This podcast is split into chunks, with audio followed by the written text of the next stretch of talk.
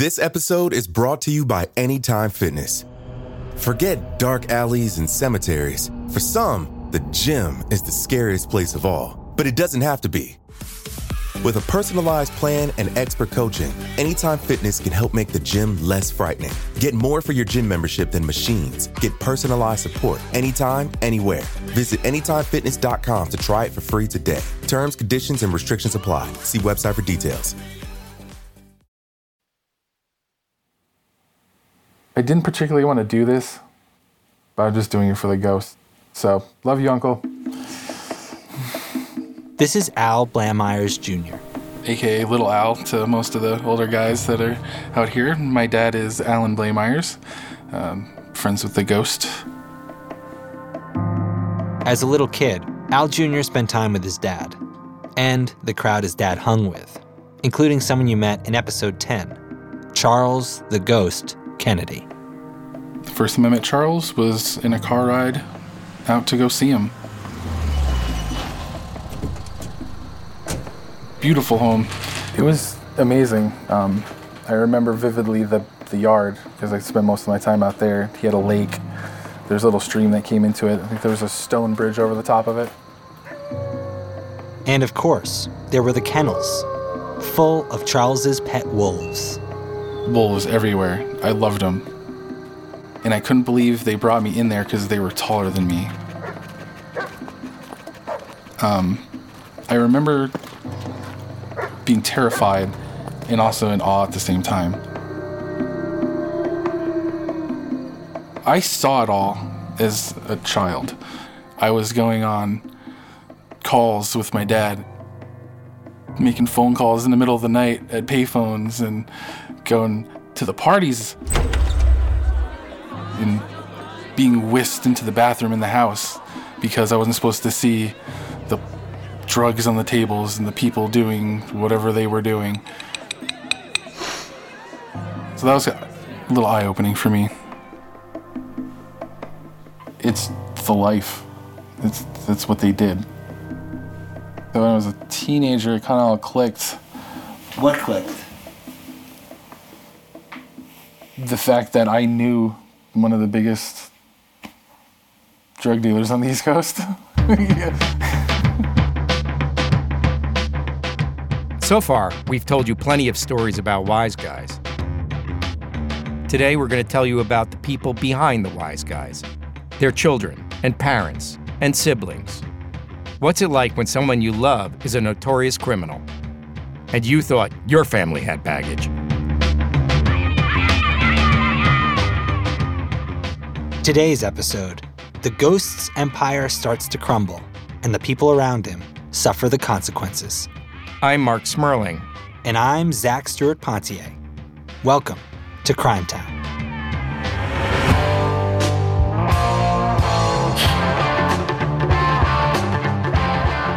Everybody went away, so to speak. So, you know, we began to take a look at Charlie. Nobody knew too much about him. He was impossible to watch. Charles, the ghost, Kennedy, burglar, drug dealer drug smuggler.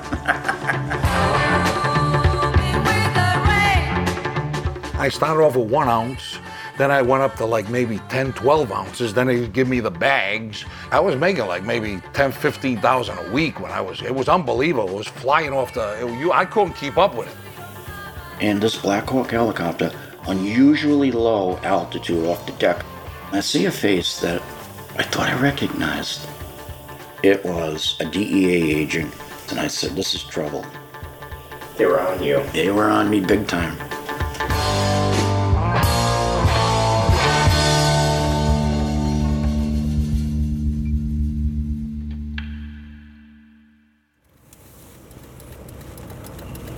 That's the house I grew up in, right here. Number 14. Yep, 14 Webster Street. This was my whole world. Before he was a drug smuggler, and before the pet wolves and the mansion and the parties with strippers and cocaine, Charles Kennedy grew up in a working class neighborhood on the outskirts of Warwick, Rhode Island. Well, there was um, my mother and father, my two sisters and brother. My brother is Charles. Charles Kennedy. We called him Charlie when we were growing up. This is Charles's oldest sister, Gloria. And we had a really tiny house, little bungalow. You know, we were sta- we were stacked in. I almost wanted to say like inmates, but I don't think that's a nice thing to say. Giving the conversation. What was Gloria like growing up? Uh, she was a smart ass. we were always at, at odds. Was a brother and sister, and was always clawing for top dominance. And um, I didn't really want to have anything to do with him. And of course, I was catch the brunt of any my father's furor. I took a lot of physical abuse. She did too. My father was heavy-handed. Silence and rage and discipline. Charlie and I would uh, were abused physically by him, and um, that's what made me tough. You know, because you think, oh, that's love, or that's normal, or you know, that's home. I just wanted to get out of there. I just wanted to, to leave. I just wanted out. Charles and Gloria both wanted out. Gloria threw herself into school. Charles threw himself into a different pursuit. One of the first things I stole was uh, I was in the fourth grade. There was a field trip planned, and we were going to Mystic, Connecticut. And Mystic, Connecticut had a gift shop. My father, I don't think he gave me any more than five dollars. We're in the gift shop, and I'm, I gotta get my father something. I gotta get my mother something. I gotta get my sister Gloria something. I stole everything. That night, I went home at dinner, and I had a bag. I had a shopping bag, and I was so proud. And uh, my father says, "Well, what do you got there?" I said, "Well, uh, I bought everybody a gift." I'm passing out the gifts, and my father's looking at the, the ticket items, and one gift alone was like twenty-five dollars. He goes, "Did you get sticky fingers?" I, I saying that I stole it? Yeah. Did you steal it? I said, you're practically giving the stuff away. I said everything was on sale. What can he say?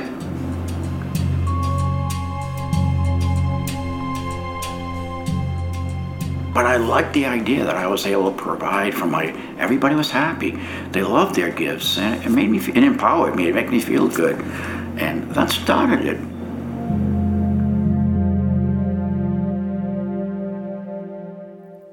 My brother's extremely smart. Okay, he was very smart. He could be. He could have been a CEO of any company. Why do you think Charles went this way and you went that way? I, I really don't know. My, my brother and I were like oil and water. Here he is climbing the ranks of whatever he was doing, and, you know, I wished to climb the ranks in politics.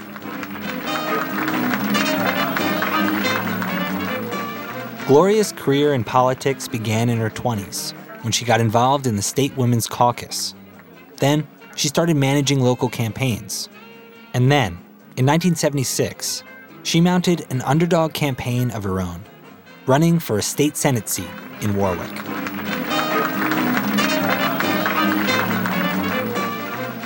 They thought I was going to walk around being this tough ass feminist, right? Did not touch anything about women should do this, women should be allowed to do that, because I wasn't a dumbass. I tried to do bread and butter issues. Plus, I also had the tricks, you know.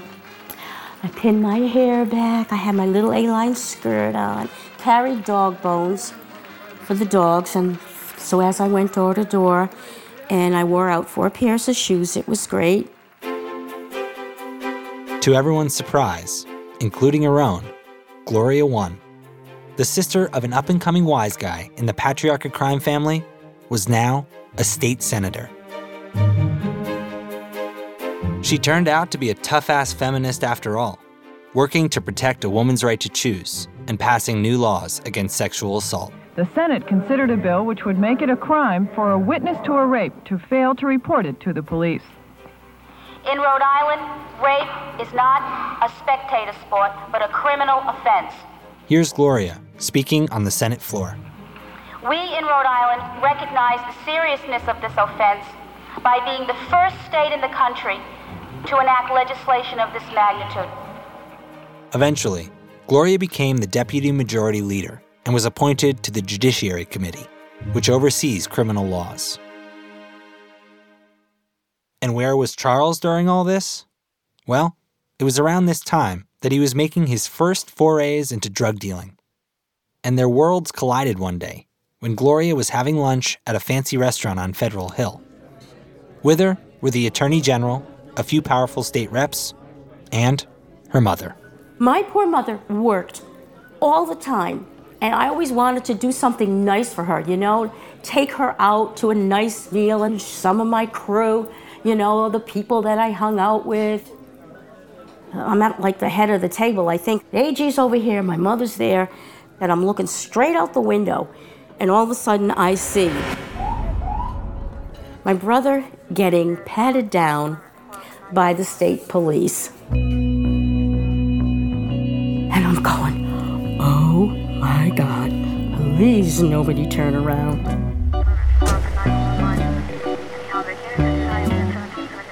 I get pulled over. He gets me out of the car. I'm looking up, and in the picture window is my sister, my mother, and the attorney general from the state.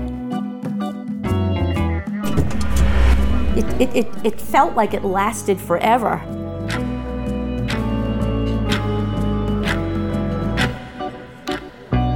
Boom, slamming them on the hood, feeling them right.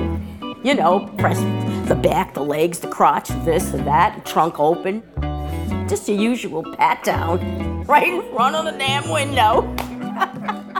And then everyone at the table turned around and saw Charles. And my mother's like, oh, there's Charles. Hi. She's so naive. It was, it was classic. It was so classic.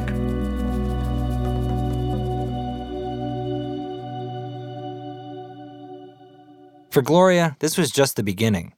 Because often, when Charles ran into problems with the law like this, they became Gloria's problems too. Not long after, Gloria was home one night when she heard a knock at the door. A woman was standing on the stoop. Charles's first wife. She's holding a bag. And I know whatever is in that bag, I don't want in my house. And she goes, "You got to take this. You got to take this because they're going to they're going to get Charlie. They're going to get him." And I go, "That bag is not coming in this house. You're not coming in this house." And it was like, "Oh my god." My heart's like boom boom boom boom boom boom. I could just I mean, you always imagine the headlines. Senator Gloria Kennedy Fleck busted or confiscated or she's got this at her house. You know, it's like, no, go away. Please just go away. But family never goes away. The reason Charles's wife was bringing the bag over was because Charles had gotten himself into trouble. I had been arrested for conveying contraband into the ACI. That was the scotch. That was the scotch. Those were cases of scotch that I'd smuggle into the prison. Newspaper, television. Oh, there's my brother. Gets busted for bringing alcohol into the ACI. Great. And to make matters worse, She was actually on a committee uh, for inmate rights and something of that effect to the betterment of uh, the population there. And of course, once the news media got a hold of that, oh boy, did they make that thing out to be like she was involved. at the time, Gloria was up for re election, and one of her opponents brought up her brother's recent arrest. He said, I should resign from the state senate because of my brother. Oh, I put on my white suit with my nice little bow, pin my hair back, and I'm live television, and they're asking me questions, and I remember finishing, I am not my brother's keeper. End of story, but I had to always face stuff like that over my brother.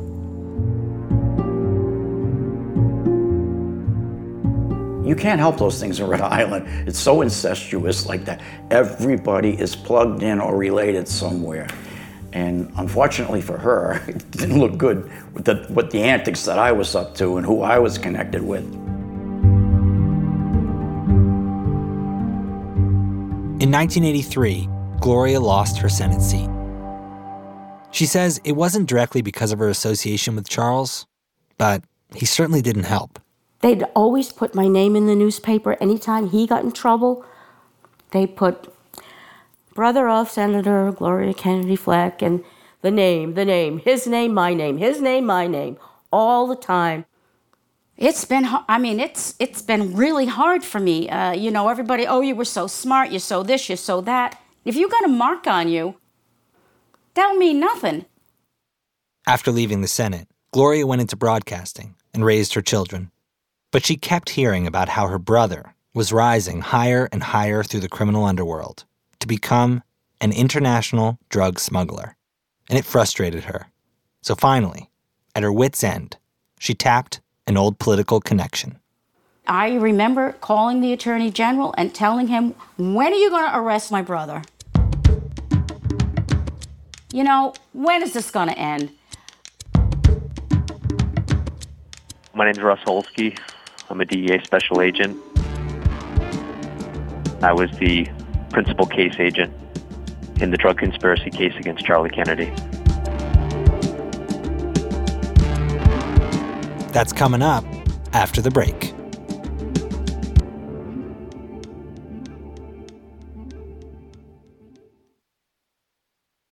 This episode is brought to you by Anytime Fitness. Forget dark alleys and cemeteries. For some, the gym is the scariest place of all, but it doesn't have to be.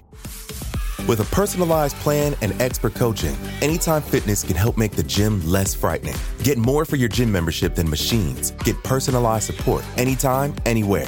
Visit AnytimeFitness.com to try it for free today. Terms, conditions, and restrictions apply. See website for details. So, how did you first hear the name Charles Kennedy? So, we in the DEA office in Providence were contacted by the uh, Royal Canadian Mounted Police. They alerted us to a suspected smuggling venture that was underway between Colombia, Venezuela, Canada, and Rhode Island.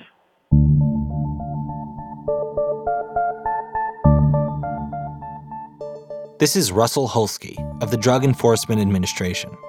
He's currently posted in Bangkok, which is why we're talking to him by phone. Back in the mid 90s, he'd just been assigned to the DEA office in Providence when he got a tip. They had a source inform them that Charlie Kennedy was in contact with a Colombian national who was up in Quebec City and was putting together a large cocaine shipment. I knew we were talking about upwards of 100 kilos to several hundred kilos of cocaine. And if somebody from Rhode Island had a hand in that, then that was something we were very interested in. By now, Charles had been running his massive drug smuggling operation for more than 10 years, and no one had caught him. But that was about to change.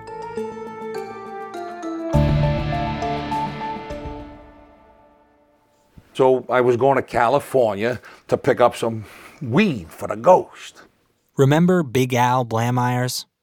He was Charles's enforcer for many years, and sometimes he'd go on drug runs for Charles. That meant flying to California with cash strapped to his body.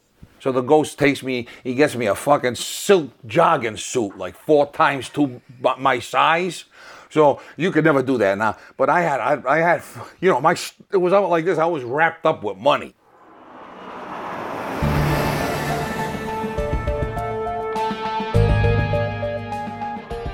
Al met Charles's drug contact and gave him the money. Then he stood back and watched as his rental car was filled with bales of marijuana. I'm saying, oh, Jesus Christ. It looks like I got 10 bodies in the trunk. So I was, a, you know, so I, I left and I started on the highway. And I wasn't speeding. Right. I was just doing the speed limit. I was clean shaven. And I'm going down a highway. Fucking Illinois state trooper pulls me over. Al said he wasn't speeding, and I don't think he was. Get out of the car. Gets out, they handcuff him. Then they inventory the car, open the trunk, and there are bales of marijuana in there. He was carrying, I think, uh, 250 pounds of, of marijuana.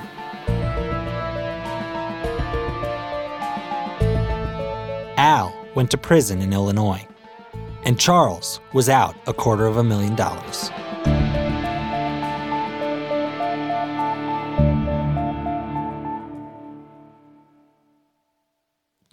Agent Russell Holsky started closing in. Holsky and his team staked out Charles's house. They tried to follow him, and they tapped his phone. We know that he's talking to drug dealers all the time. We know he must be meeting them. He's calling payphones. Payphones are calling him. So we know that he's out and about, making his living, doing what he does.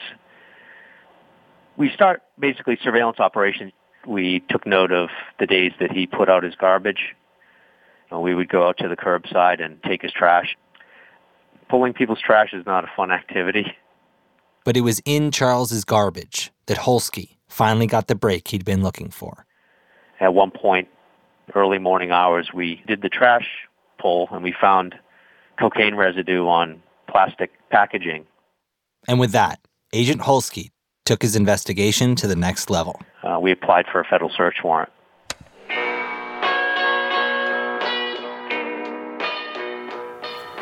It was about 10:30 in the morning. It was snowing out, and I had just fed the uh, the wolves. I had leftover Chinese food from the night before, and I put it in the microwave. The doorbell's going off. I, I go out there, and it's the dog officer. I know him because he's always over. He's like a pain in the ass, and he's got the dog truck, animal control. And um, he says to me, he goes, uh, "Oh, uh, I got a call.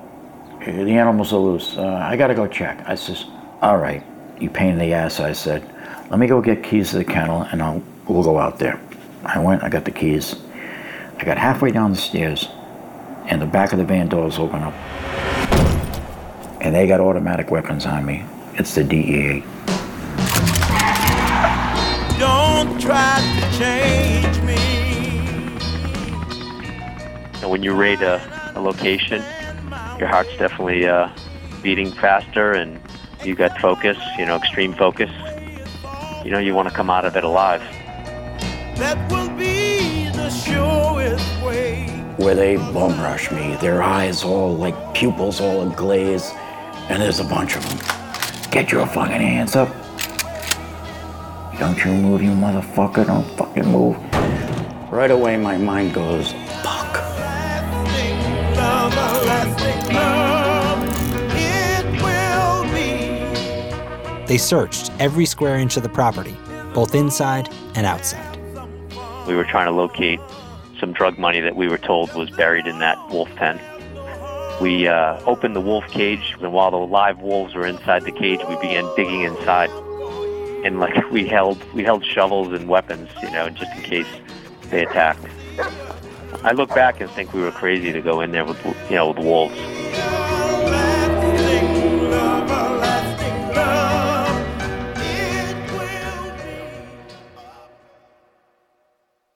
There was no drug money under the wolf pen, and they didn't find enough drugs in the house to put Charles away for very long. But they did find meticulously kept records of all Charles's smuggling activities, and that was enough. He had drug ledgers, credit card bills, rental car receipts. One in particular, I remember uh, one of his associates, uh, he called Cuz, Alan Blamires, had done time in Illinois uh, in the year year or two before Charlie was arrested. He had got caught uh, smuggling marijuana across country and got arrested by the Illinois State Police. And through the records, we, we linked that to directly to Charlie. So is it fair to say that you're the man who brought down the ghost? With help from my friends, yes. And I've got the television on channel 10. Again, Charles's sister, Gloria. And I hear the bump about big, big time drug dealer. They got him. I'm going, good for them, right? Well, the news comes on, and there's my brother walking with his hands behind his back and the handcuffs. And I go, oh my God, it's my brother. Of course, you know, I felt bad for my mother and fathers, especially my mother. Charles says the moment he knew he was going to plead guilty came when the DEA started putting pressure on his family. Charles had given his father money to buy rental houses and had taken credit cards out in his father's name. That is not a good feeling. When they hold leverage over your family like that, it's like, you got me. Go ahead, sentence me. I remember one agent was even saying, Your brother's probably in Mexico right now. My brother? He's never been arrested in his life. He's been working at an electric boat for 41 years since he got out of high school. What's he? But this is the cop mentality. This is what they think. Oh, your whole family's corrupt. I said, No, it's me. That's who's corrupt. He he was sort of saying that there was a lot of pressure being put on his family, and that's why he pled guilty. No, that's that that's not true. Uh, he pled guilty because we had a rock solid case against him. There's no way Charlie Kennedy would have pled guilty if he could have beat it. He he was an he was an arrogant guy. I think people that sell drugs hurt people. I mean, the families are harmed. The family goes through a lot of pain.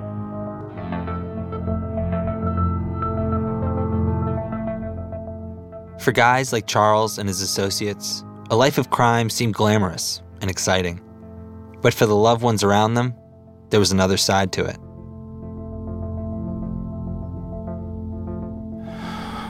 First memory here, Pop? Um, my first, you went right to it, didn't you? This is Al Jr., Big Al's son, and the kid from the top of the show who hung around at Charles's house. My earliest memory that's really vivid was the fight between my mom and dad when he took me. He was out drinking a lot, getting into fights, coming home covered in blood. And my mom had been, she got tired of it. So there was a fight. He, she was, I think she had left him at that point, and my dad lost it, wanted to take me because she was trying to take me out of state and um, he hit her and took me. Just remember the clang of the phone because one of those old ones that hung on the wall that had the dinger in it. He ripped it off the wall and hit her with it, and I didn't see him hit her with it, but because I was facing the other way, but I heard it like the the clang, then the crunch, and my mom on the floor. And he had me on his shoulder, so when he turned around to leave, that's when I saw my mom on the floor.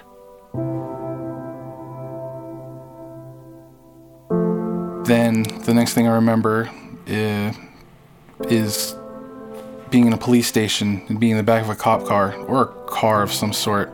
I don't remember if it was raining, but I I don't know if it was because I was crying, but they were taking me away.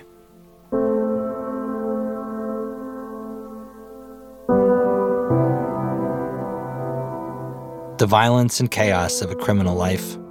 That gets passed on, leaving sons and daughters and siblings to struggle with the legacy.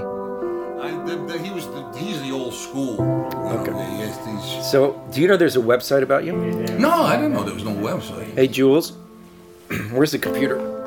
After Al Jr.'s mother left Big Al, she remarried and had a daughter with her new husband. When that daughter was in college, she put up a website detailing Big Al's history of violence against her mother. There's pictures, police records, and a poem the daughter wrote about Big Al and her mom. The daughter didn't want to be interviewed, and neither did her mother, but we asked Big Al to read her poem. Hey Hot Mama. She called him Moose. He was 26 and had slim hips that swayed and swiveled as he walked struggling with the weight of his chest, muscled and popping the, the buttons. On his light blue shirt, he called her gorgeous, baby doll, hot stuff. In August 1980, 19 and ripe. And she is 19 and ripe with baby blues that thought they had seen it all. Today she's wore snug purple corduroy pants, cupping curves and slimming thighs. Her pink cashmere sweater, one size too small, had short sleeve and was dyed. Touch me pink. She smelled like youth and apricots. A sickly sweetness. He saw her, stamped his feet. Yeah, I, grabbed her out of there and howled gorgeous baby doll, hot stuff. After work, they grabbed pizza and beer. She wondered what the food would, would do to her figure. He wondered what he could do to her figure. It wasn't long until they figured it out.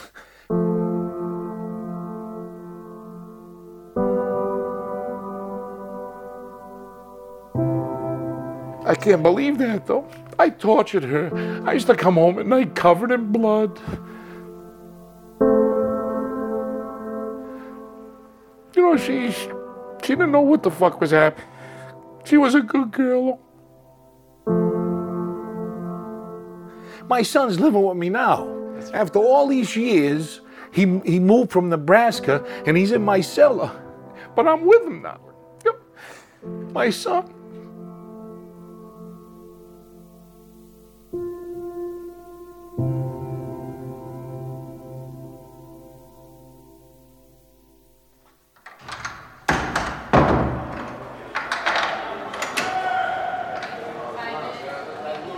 Always hope for something better uh, in prison, whether it's uh, a better phone call, a better meal, uh, something, but you live on, on, on hope.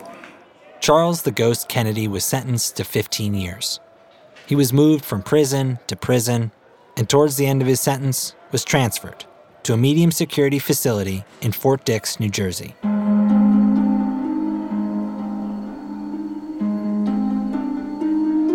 The highlight of the day is uh, the you know mail call because you got money coming in, you got your newspapers, you got letters. Charles was at mail call one day when someone approached him. And he goes, "You're from Providence?" I said, "Yeah." He said, uh, "Were you related to uh, Gloria Kennedy?" I said, "That's my sister. That was my sister." It was all I double dated with her and a, a girl she fixed me up with, and she was in the Senate. And who was that guy in prison who had double dated with Charles's sister? It was Buddy Cianci. Yeah, that Buddy Cianci.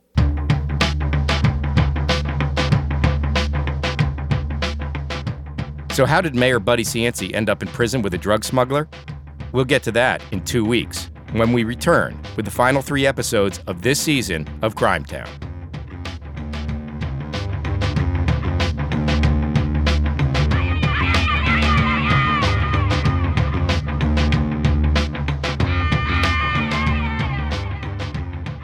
Crimetown is me, Zac Stuart-Pontier, and Marc Smerling. We're produced by Drew Nellis, Caitlin Roberts, Austin Mitchell, and Mike Plunkett. Our associate producer is Laura Sim. We're edited by Alex Blumberg and Caitlin Kenney. Fact checking by Mick Rouse. This episode of Crimetown was mixed, sound designed, and scored by Matthew Boll and Kenny Kusiak. Additional mixing by Enoch Kim. Our title track is Run to Your Mama by Goat. Original music by John Kusiak, Kenny Kusiak, Otis Clay, John Ivins, Edwin, and Beanart. Our ad music is by Matthew Boll. Our digital editor is Rob Szypko. Our design director is Ale Lariu. Alex Blumberg is the podfather. Here at Gimlet, we're stacked in. I almost want to say like inmates, but I don't think that's a nice thing to say, given the conversation. This season of Crimetown is dedicated to the memory of Bill Malinowski. Thanks to the Providence Journal, Julia Hamons, Emily Wiedemann, Lisa Newby, Kate Wells, Mary Murphy, Dan Barry, Pat McNulty, Brian Andrews, and everybody who shared their stories with us. For a full list of credits, bonus content, and to sign up for our newsletter, visit our website at crimetownshow.com. You can find us on Twitter at Crimetown and on Facebook and Instagram at Crimetown Show. And if you're enjoying Crimetown, leave us a rating and review on iTunes. It really helps others find out about the show. Thanks. Providence is a special place, and we're honored to tell a part of its story.